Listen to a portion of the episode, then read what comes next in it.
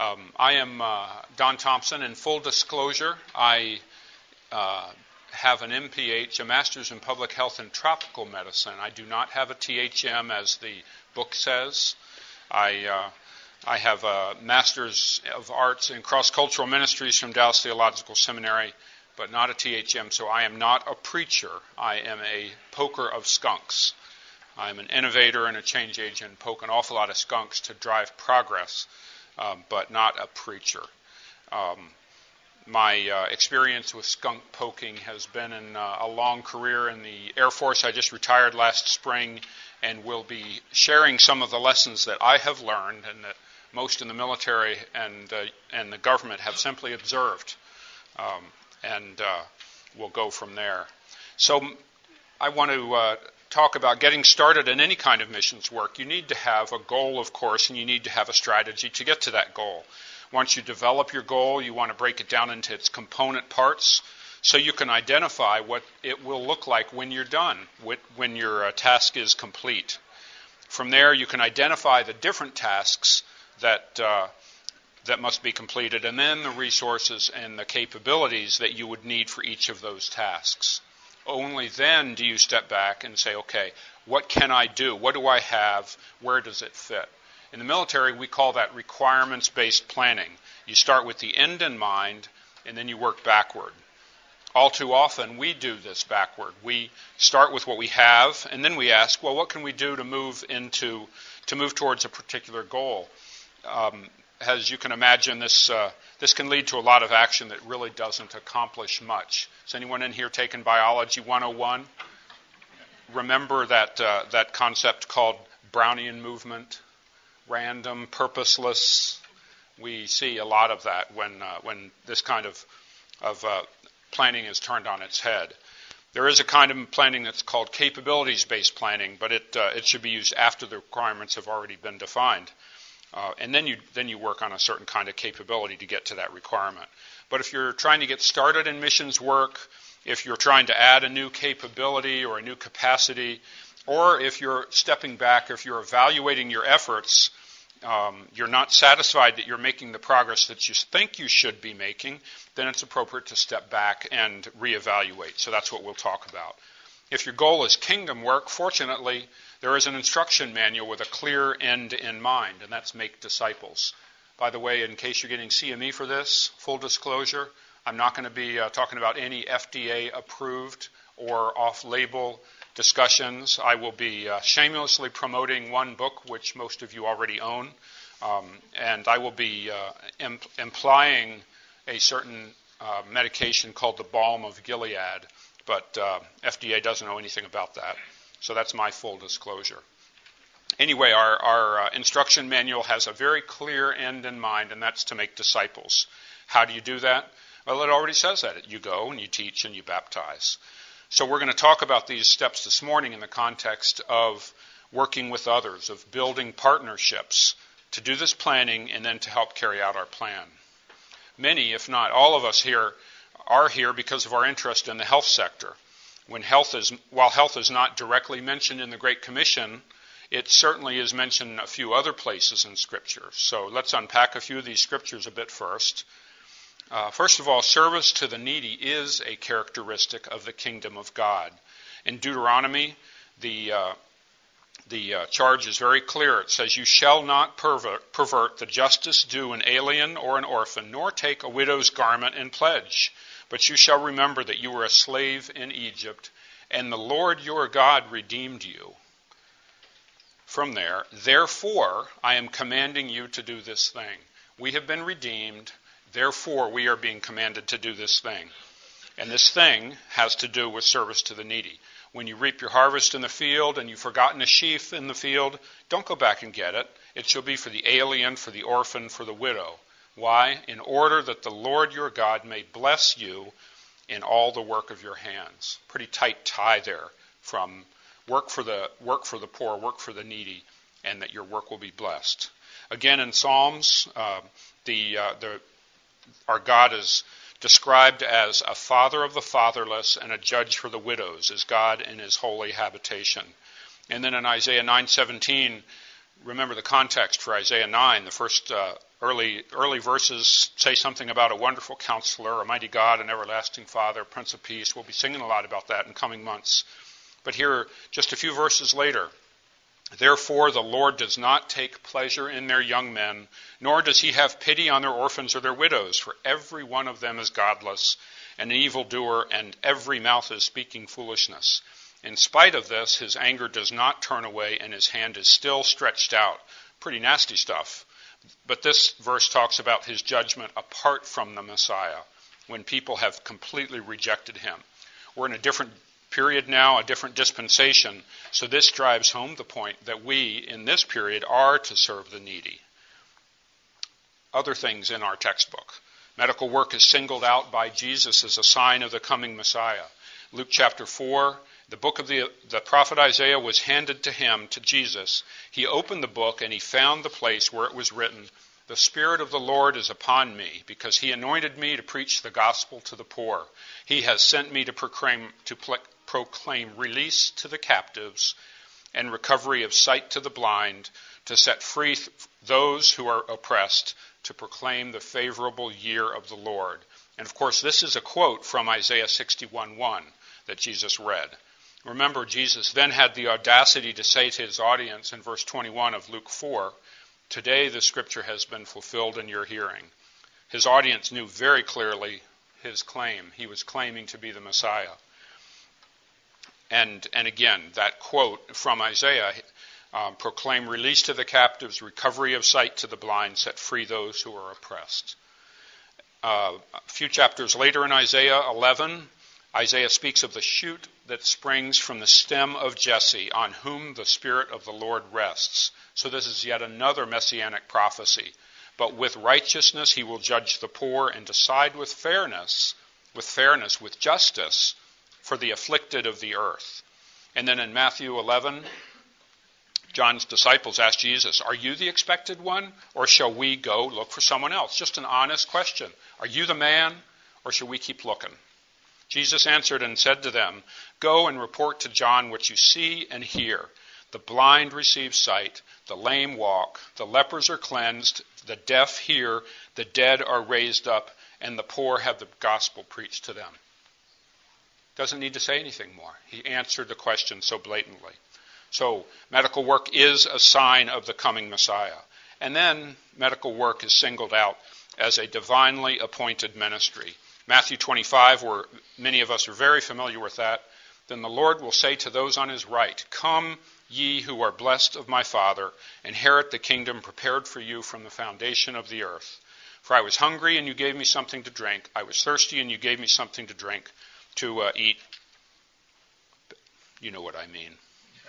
You can, you can read it up to do your fact checking.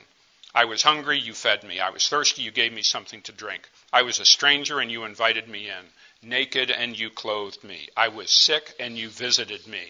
I was in prison and you came to me. And then in verse 40, the Lord will answer, the king will answer, truly I say to you, to the extent that you did it to any one of my of these brothers of mine, even the least of them, you did it to me. What's James say? Pure and undefiled religion in the sight of our God and Father is this, to visit orphans and widows in their distress and to keep oneself unstained by the world. And then uh, James, in the next chapter, as I, as I mentioned above, it's implied. What use is it, my brethren, if someone says he has faith but has no works? Can that faith save him? If a brother or sister is without clothing and in, in need of daily food, and one of you says to him, Go in peace, be warm, be filled, and then you don't give them what's necessary for their body, what use is that? It's empty talk. Even so, faith, if it has no works, is dead, being by itself. So, so we have three different uh, areas in, in our instruction manual. Very clearly says there is some justification for this health work. It points to God. So now let's talk about some effective planning. Some very good deliberative requirements based planning has been done for accomplishing the Great Commission with the goal of making disciples. Again, that's the, that's the target up on the wall, making disciples. Many focus on evangelizing. Many of these, uh, these, these planning efforts, they focus on evangelizing, teaching others to evangelize, teaching for the sake of discipleship, teaching others to make disciples, or coming alongside such groups to enhance their efforts. Notice the repetitive emphasis on teaching, teaching, teaching, and partnering. So we want to apply our healthcare skills in a manner consistent with the instructions that our Lord gives us, sensitive to needs as an act of service, always with the goal of steering people to the Redeemer and His truth, and in a sacrificial manner.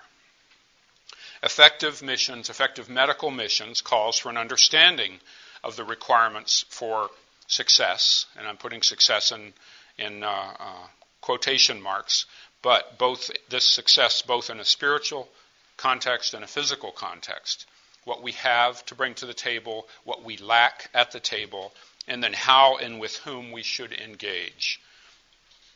Now, essential, what, what is essential is making sure that change is left behind. There is some sustainable change that the national team, whether that's national partners or whomever it is with whom we're working, is better off. Otherwise, we, have, we will have just wasted time and money at best, squandered opportunity, and maybe have built resistance to those who may be following us and could actually do things more effectively than we.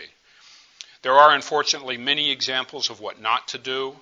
Without giving lots of examples, to suffice it to say that they often result from a failure to keep the end in mind and to consider the cultural context in which the work takes place. This is an oversimplification, of course, but others have written plenty about these failures, so I would rather focus on the positive, on the right steps to take. Many of the resources that are out there that describe the wrong sources and, and the failures of various programs focus on large governmental and international development aid, developmental aid programs. Some of these books include uh, White Man's Burden by uh, William Easterly, Dead Aid by Dambisa Moyo, and Lords of Poverty by Graham Hancock. I've got all these written down, by the way, in a, uh, in a reference sheet that, uh, that you, can, you can get if you're interested on your way out. Um, the errors cited in these books, all of these books, are remarkably similar and demonstrate that while some of these lessons have been observed, they are not being learned.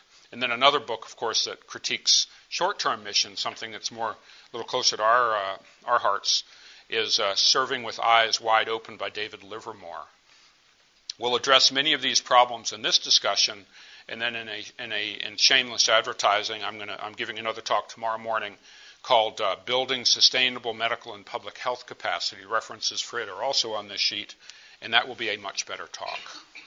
So uh, come tomorrow also.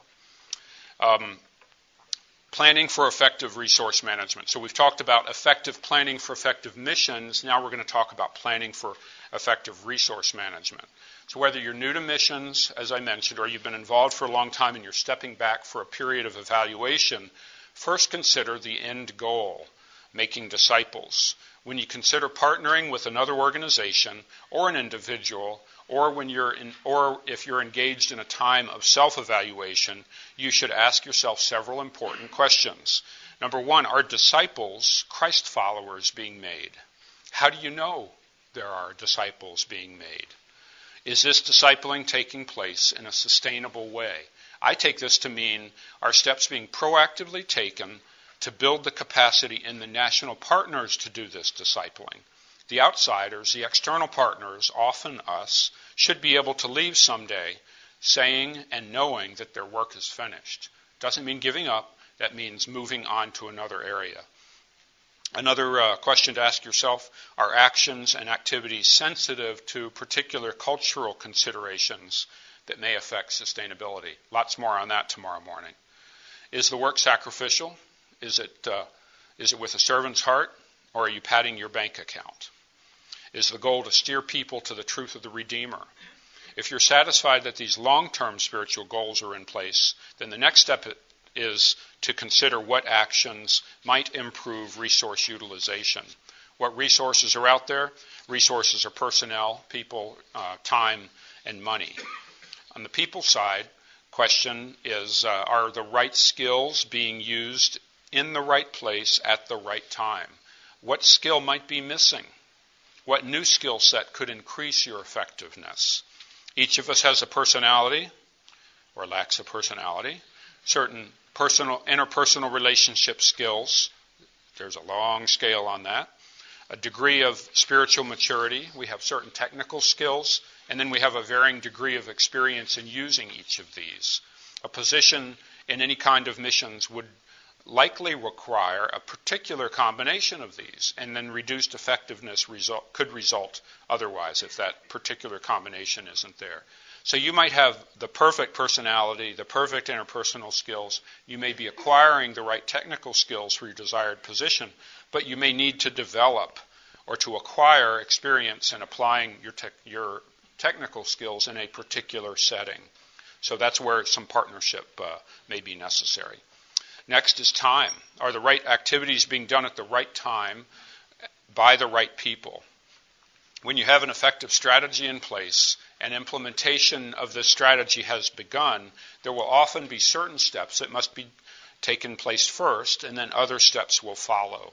Getting these steps out of sync may not only reduce or prevent the likelihood of achieving your overall goal, but it may actually build resistance or resentment to the efforts by you or some future group. I saw this quite a bit in uh, in my uh, year in Afghanistan when I was in the military and um, overseeing a lot of our government's health uh, health reconstruction work because there were some efforts that were like step seven they ought to be done five years from now but there are a lot of things that need to be done first and second and third and fourth and because they weren't being done step seven was first of all, not being effective. It was crashing and burning. It was generating more corruption. It was generating animosity. It's incredibly embarrassing to, to uh, the uh, federal agency that shall not be named, but has health in its name.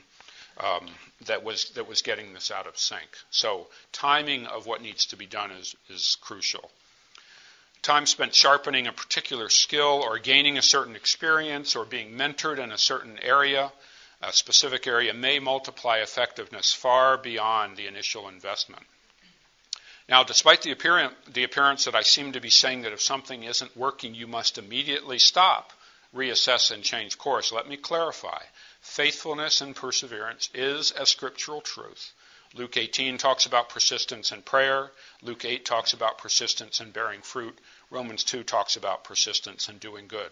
So persistence is important needs to be done wisely. Conditions do change with time. You may take the exact same action over and over and over and see no apparent change. Turning on the light switch, you know, keep turning it on and off, on and off, on and off. Nothing happens. How long are you going to keep turning it on and off? Well, all of a sudden you turn it on and the lights come on. Well, conditions change because power was restored to the building, for instance. So all of a sudden your action has the desired effect. What a coincidence, or what providence. The bottom line is that it's important to evaluate and reevaluate as you go along. Lack of, of progress, lack of success, does not necessarily mean stop, though it might. It should be considered a prompt to make sure you're doing the right thing at the right time. And then, uh, third resource is money. There's never enough to go around, which is a good thing.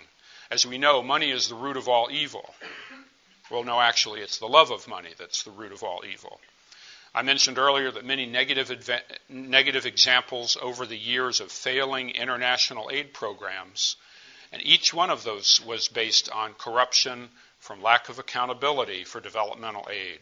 This corruption penetrates very deeply and can undermine every aspect of, of whatever type of project you're undertaking. A few months back, there was an editorial in the Washington Times by Ashraf Haidari, the political counselor of the Embassy of Afghanistan in Washington, D.C.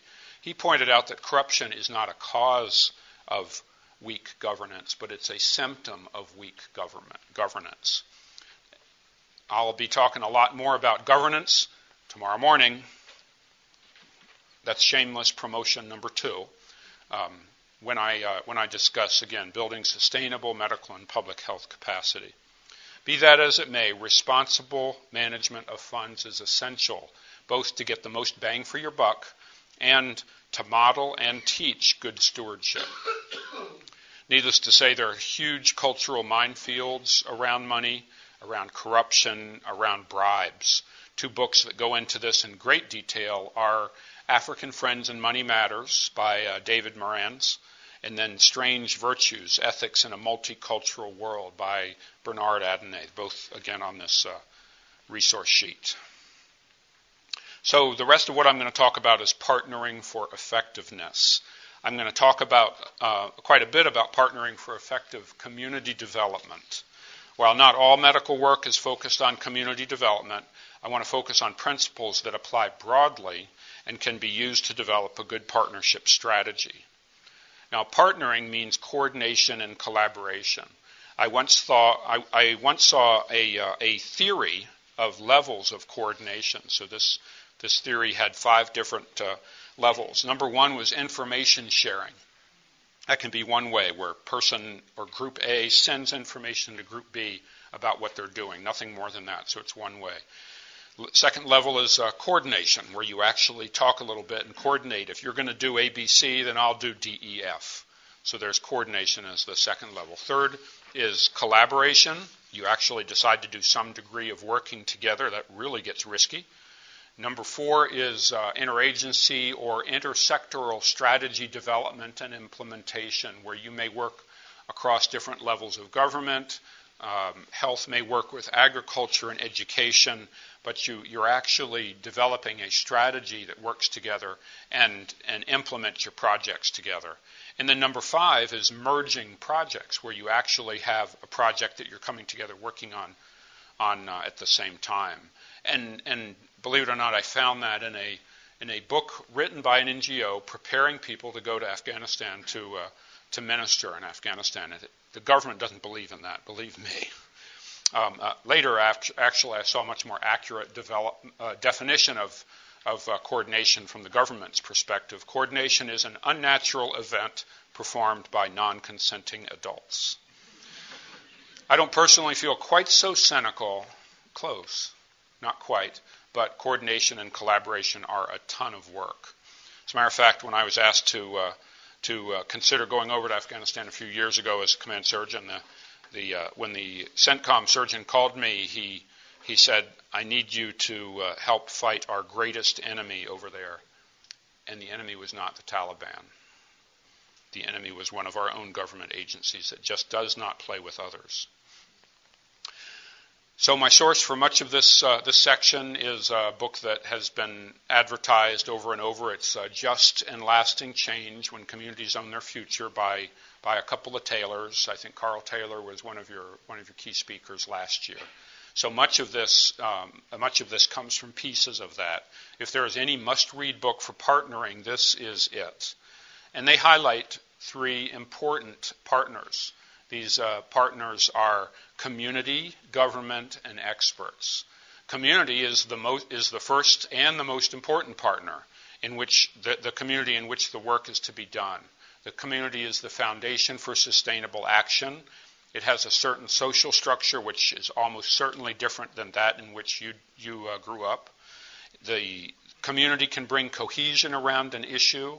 It has the need, and it knows which needs are more or less important. The community is responsible for identifying solutions, for implementing solutions, and it will take responsibility for any ongoing work that is necessary to maintain any progress. It won't be you, it won't be the government, it'll be the community. So the bottom line need is community ownership. another important partner is government. Government has a responsibility to enable the people of the community to develop and implement their own solutions, has a responsibility to do that. Effectiveness varies. Government officials often must adjust policies, they must adjust regulations. They should facilitate cooperation between different factions, and they should channel essential resources and adjust financing mechanisms appropriately government may, play, may put in place key demonstration projects where innovation and exploration can take place. Notice a lot of conditional statements in there. Government can, should, might, um, has the responsibility to. So government is it uh, it varies, and I think we uh, we can even claim those same sub- subjunctive terms in our own government. The third partner is uh, experts, the outside expert. And I'll put um, many of us in that category. That's the role that most of us will probably play. Outsiders can play key roles such as stimulating commitment, as introducing new ideas and techniques, helping monitor change, and identifying practical alternatives. But the, the most important characteristic of these outside experts is that they restrict their role to enabling change rather than prescribing how that change must occur. So enable, don't, don't prescribe.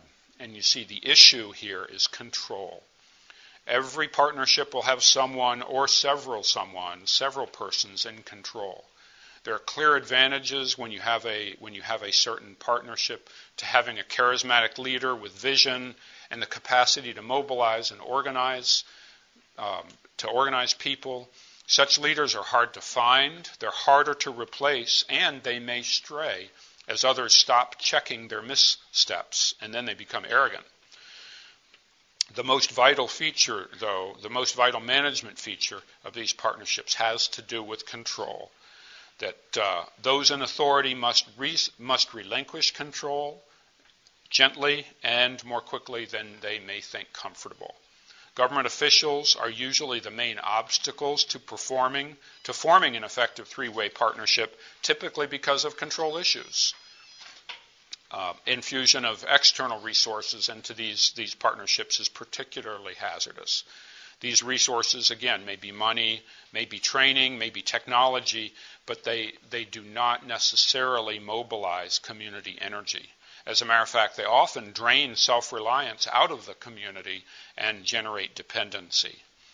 Taylor and Taylor highlight findings uh, in their book that were developed by John Grant back in the 1930s, so 80 years ago in China, that demonstrate how crucial partnership is for health systems work. Good health. Here's, here are uh, here are some of these uh, findings. There are eight of them. Good health care depends chiefly on social organizations, on partnering. So this is nothing new. Partnering with other groups. Number two, a vertical health system cannot stand by itself, but it must be integrated with other social activities, partnering with other social sectors in the community. Number three, socioeconomic progress depends on demonstration under local conditions of new methods that are scientific, that are efficient, that are economic, and are practical. So demonstration projects are, are very important. Number four, community use of modern knowledge lags when scientific investigation is detached from society. You can't do this in a laboratory, you have to do it in the community. Community partnering is essential to demonstrate effectiveness. Number five, effective community demonstration projects promote self help they encourage a two way flow of professional administrate and administrative services at a financial level and at a technical level that is appropriate to the local area. And then they have mechanisms for extending the findings to other areas. Community partners must partner, community members must partner with outsiders who have the appropriate financial expertise, the appropriate technical expertise, the appropriate administrative expertise. So lots, lots of partnering. I'd like to say, like I said, I'd like to say I just discovered this myself, but it was written 80 years ago in China. A couple more. Number six, planning must build from local units of organization rather than by imposing central administrative pra- practices on the periphery. Community partners must be in control. Number seven, professional training should be in keeping with the needs and resources of the community. Partnerships must be culturally appropriate. Number eight, successful social development requires a supportive political framework, a, a, a uh, supportive economic framework, and equitable distribution. Partners must include the appropriate political players, but they should not defer control to the political uh, players. Again, it's got to be it's got to be much more balanced. This uh, photo behind me is uh, um, some of my closest friends in Afghanistan. These are five. Um, well, the Minister of Health is uh, is there in the center, and then flanked. He's flanked with deputy ministers from the Ministry of Interior that that's in charge of the police, the Ministry of Higher Education that runs Kabul Medical University, the Ministry of, uh, of Finance, and the, um, who did I forget? Public Health, um, Finance, and Defense, of course. Yeah, the, the, the uh, Ministry of Defense. And then the uh, Afghan National Army Surgeon General is at the far end with my interpreter standing behind them. These, these uh, five folks are all together signing a memorandum of agreement, which in this culture is extremely important to have something written, some kind of doctrine written before you can go forward and do anything. Um, I look at the, the MOU that we, that we spent uh, six weeks running from office to office, wordsmithing and coordinating, and, and uh, could not believe how little the MOU actually says. But it's absolutely essential in this cultural setting for people to go out and, and uh, take uh, and take first steps. The Ministry of Public Health is in charge of this, and all the others were comfortable with that because it ceded a little bit of the pie to each of these of these uh, different ministries. And this was a uh, signing ceremony at, that took place when we opened up a, a, new regional hospital for the Afghan army. And the first thing that happened after this was the uh, was community members came up and started challenging the Minister of Public Health with when were they going to get a hospital in their area. It was wonderful democracy at work. Okay, so um, next is some motivations for partnerships. Why might you partner with others? Access to a lot of different things. Access to resources. Does someone else have the time or the experience or the money that could contribute to the particular project in which you're interested? This expertise uh, could be po- political expertise, could be cultural, could be administrative, could be technical, could be something else. Does someone uh, else have access to an area? Uh, they know the local social structure. They know who are the key who are the key opinion leaders, the key decision makers. How can you engage with these individuals? Who knows these things? Who has tried in the past and, and succeeded? Just as important, who has tried in the past and failed? Number three, access to key decision makers. Who should be approached at what time and in what way? Number four, access to national experience. What has already worked in this specific area or in this type of work? What mistakes can be avoided next time? I can share some scar tissue with you so that you won't repeat these, uh, these same things. Or we can develop more scar tissue together. Uh, another reason to partner is to overcome, overcome conflict. Partnering between government officials, community members, and outside experts, as I mentioned in the past, how important that is. That does not eliminate conflict, but it can establish a mechanism where conflicting parties are forced into a dialogue. It's the dialogue which is key. It's not the structure, it's the dialogue that's key. Partnerships that allow such dialogue are crucial and can also strengthen a, community's ability to resist external exploitation. Another, another reason may be to uh, build more robust cap, uh, capability. The right ingredients may be in place, but your effectiveness may, may be increased if you can invest in a particular area to bring the appropriate balance to your capabilities.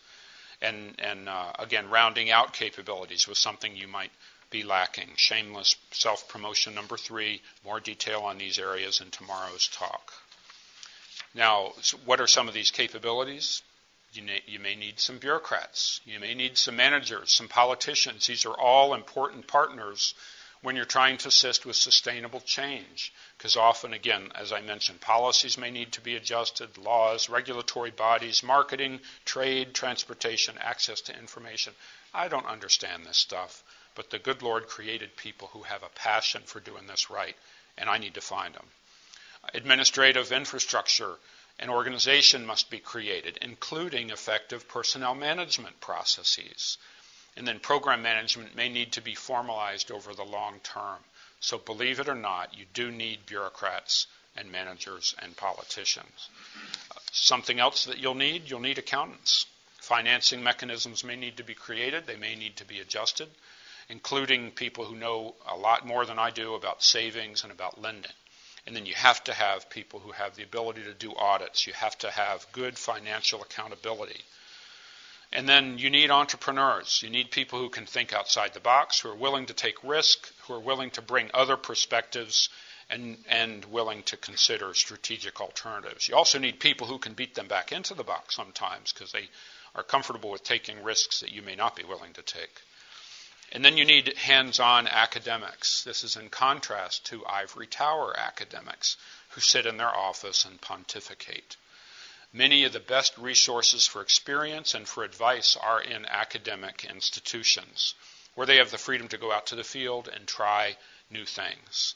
And then, uh, of course, lots of technical experts, experts in engineering, in science, in medicine, in agriculture, and many other areas. But bottom line, sustainability. Collaboration is crucial to build a more effective team, and de- developing national leaders it, that can take on more and more responsibility is what the real need is, so sustainability. What are the different means of partnering? Many types of organizations may be involved in the area or in the type of work that you're considering, and some partnerships may be available with them. Governments are often seen as a source for resources. Their Uncle Sam is money bags, at least in, in the U.S. government. But the, uh, these government entities, some of them may actually function as partners in other locations. Many government efforts contract with NGOs as their implementing agents but there are some exceptions. And I will uh, praise Sozo International that operates out of this church as, as a great example of forming effective partnerships with, uh, with government and private organizations. And I'm sure Bob will be glad to talk to anyone about uh, the wonderful things Sozo has done and some of the, some of the risks that uh, come from various partnerships. International organizations are other potential partners WHO, World Health Organization, UNICEF, World Food Program, and others may all be options. And then, of course, NGOs. These are probably the most plentiful partnerships in, many, in much of the medical work in both the U.S. and in other countries. Some are formed to do one task in one location, while others are much more broad based. Some are willing to partner, others are not quite so willing. Needless to say, I'm not doing justice to the topic of NGOs here, but uh, that could be, that has been the subject of weeks of, of uh, conferences. And then churches, of course. Churches are local organizations that have a particular mission, that of discipling, right? But churches also have a lot of people who want to serve and who need to serve. Resource sources. Sources can be foundations, sources can be government, local government, U.S. government, there are lots of private resource for, uh, sources, private uh, individuals and companies who want to donate, and then uh, lots of international uh, resource sources.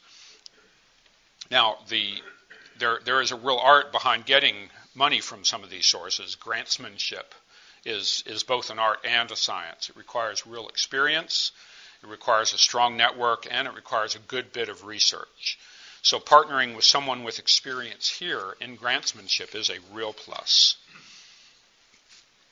What are some targets for uh, partnership? There will be quite a bit of overlap as I walk through some of these areas. One is service delivery, direct delivery of healthcare services, immunizations, maternal child health, HIV AIDS care, clinical care, etc. Um, I myself would be very cautious here in, in direct service delivery. I'll go into more detail tomorrow morning. That's shameless self promotion number four. There's at least one more coming. Um, another target for partnership is uh, development.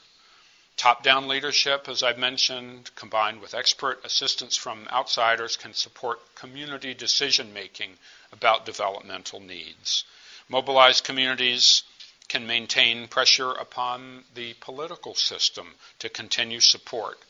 So the, so the community can then agitate a little bit to make sure that the politicians and government make the right changes to continue support and to continue to expand services.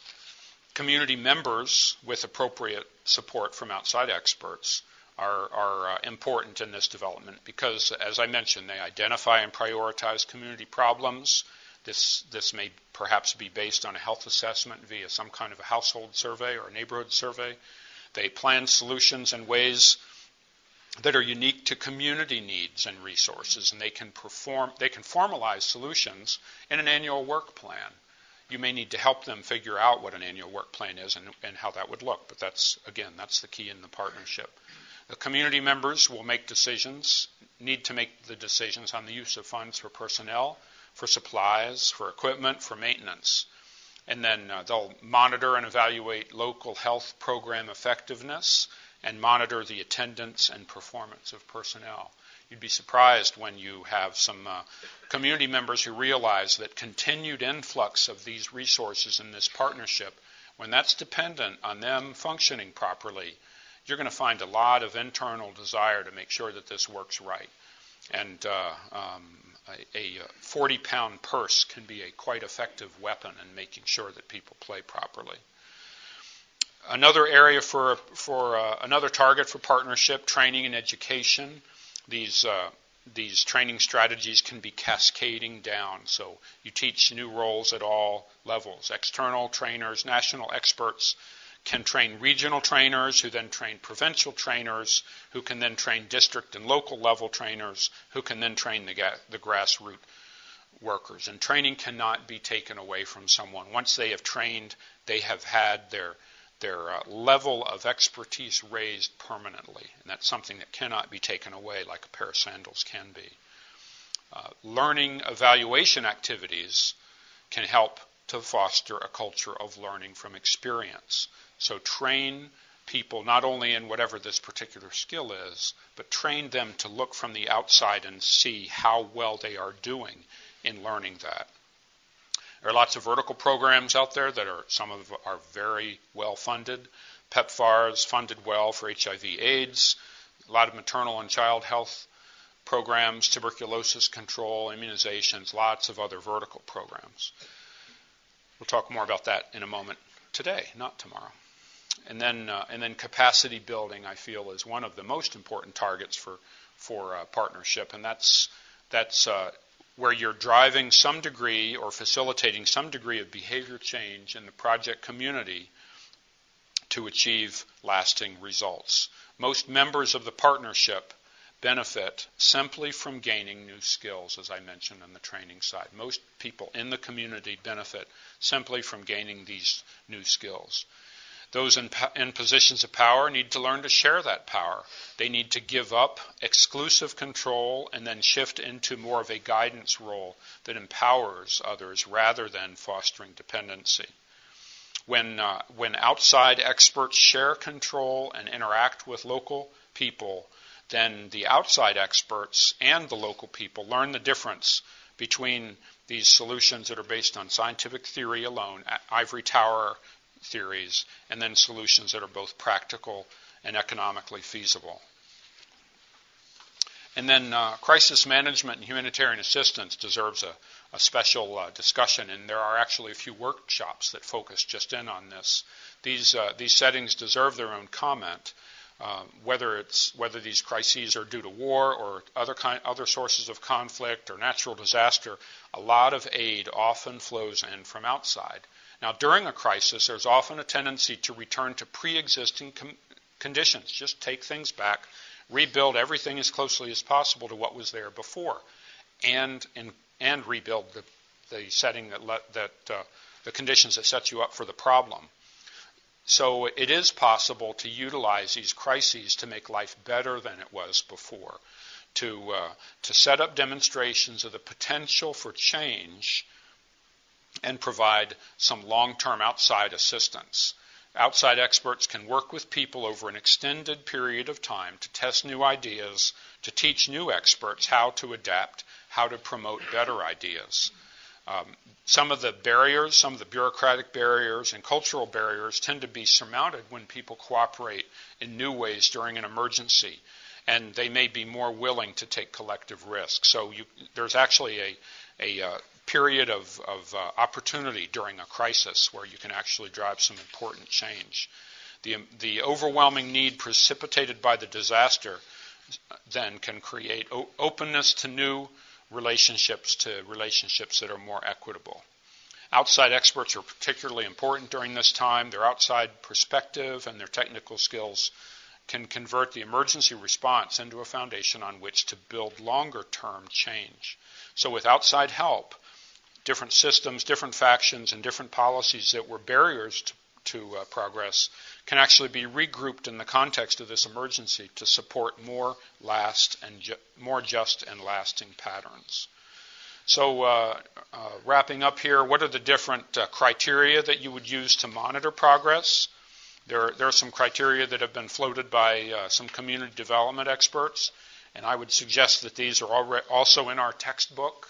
These uh, focus on doing justice, these focus on loving mercy, and these focus on walking humbly. So that is, uh, that is in our textbook. Uh, first of these is equity, are uh, in, intentional steps being taken to narrow some of that gap between those with power, property, or privilege and those without. Equity co ops unrest, and equity provides a glue to hold together collective action in, in a community. Number two, sustainability, which I've been foot stomping all the way through this. Our cultural, environmental, and economic resources available over the long term to do whatever, whatever it is you're trying to do. Interdependence, our linkages within communities and between communities being strengthened. Our linkages between developmental sectors, such as health on one side and education, being strengthened is the community remaining in control. So in, interdependence is very important. Holism, our development activities integrated between sectors such as, as again, health, education, agriculture, um, economic, and transportation. So uh, something is going to be more likely to be sustainable if it uh, integrates those different sectors. Collaboration, as I mentioned, is internal uh, competition being broken down, are, is power being shared? Are factions being brought together? A collective community vision is essential. And then iteration is learning from mistakes taking place and are corrections being made. Can one or two small areas be found for early successes to build momentum and team credibility? It's more important to do something that may be not that might not be on your first uh, one of your highest priorities and demonstrate success in that partnership, and then you can take on the big the big project. So building, doing some little steps that succeed is more important, often more important. Where do you find uh, where do you find partners? You uh, you first have to prepare to partner by making a plan, as I talked right up front. You do an internal assessment. Identify your key strengths, identify what you lack in order to be effective, identify your red lines, identify areas where you will not compromise. If you will not work with people with red hair on Tuesdays, then just get that right up front, but identify those particular areas where you won't go. Um, identify desirable functional area, if it's a certain technical area that you're looking for, or a, or a uh, uh, desirable geographic area. So go ahead and do that internal assessment so you've got a pretty good idea of what you want to do and what you won't do. And then you do an uh, external assessment. You look around and you identify like minded organizations. Is anyone else doing what I want to do where I want to do it? If so, partnering with them may be the way to go. Taking them out may be another way, but partnering is much more, uh, much more appropriate. Uh, and then you ask the question do I have something to, at, to offer these organizations if I join their effort? Can I bring something to their effort? Or could we both be more effective if we collaborated or cooperated? So that's, that's uh, much of the external assessment. And then you prioritize your requirements, what you really need, and then you prioritize your desirables, what you think you need, and then you get out there and you make your contacts and you move forward. So, what's the, what's the bottom line? What works? We know programs that are integrated with existing services and systems do work. Long term efforts are much more likely to work than short term efforts. What does not work? Standalone vertical programs. They're very rarely sustainable.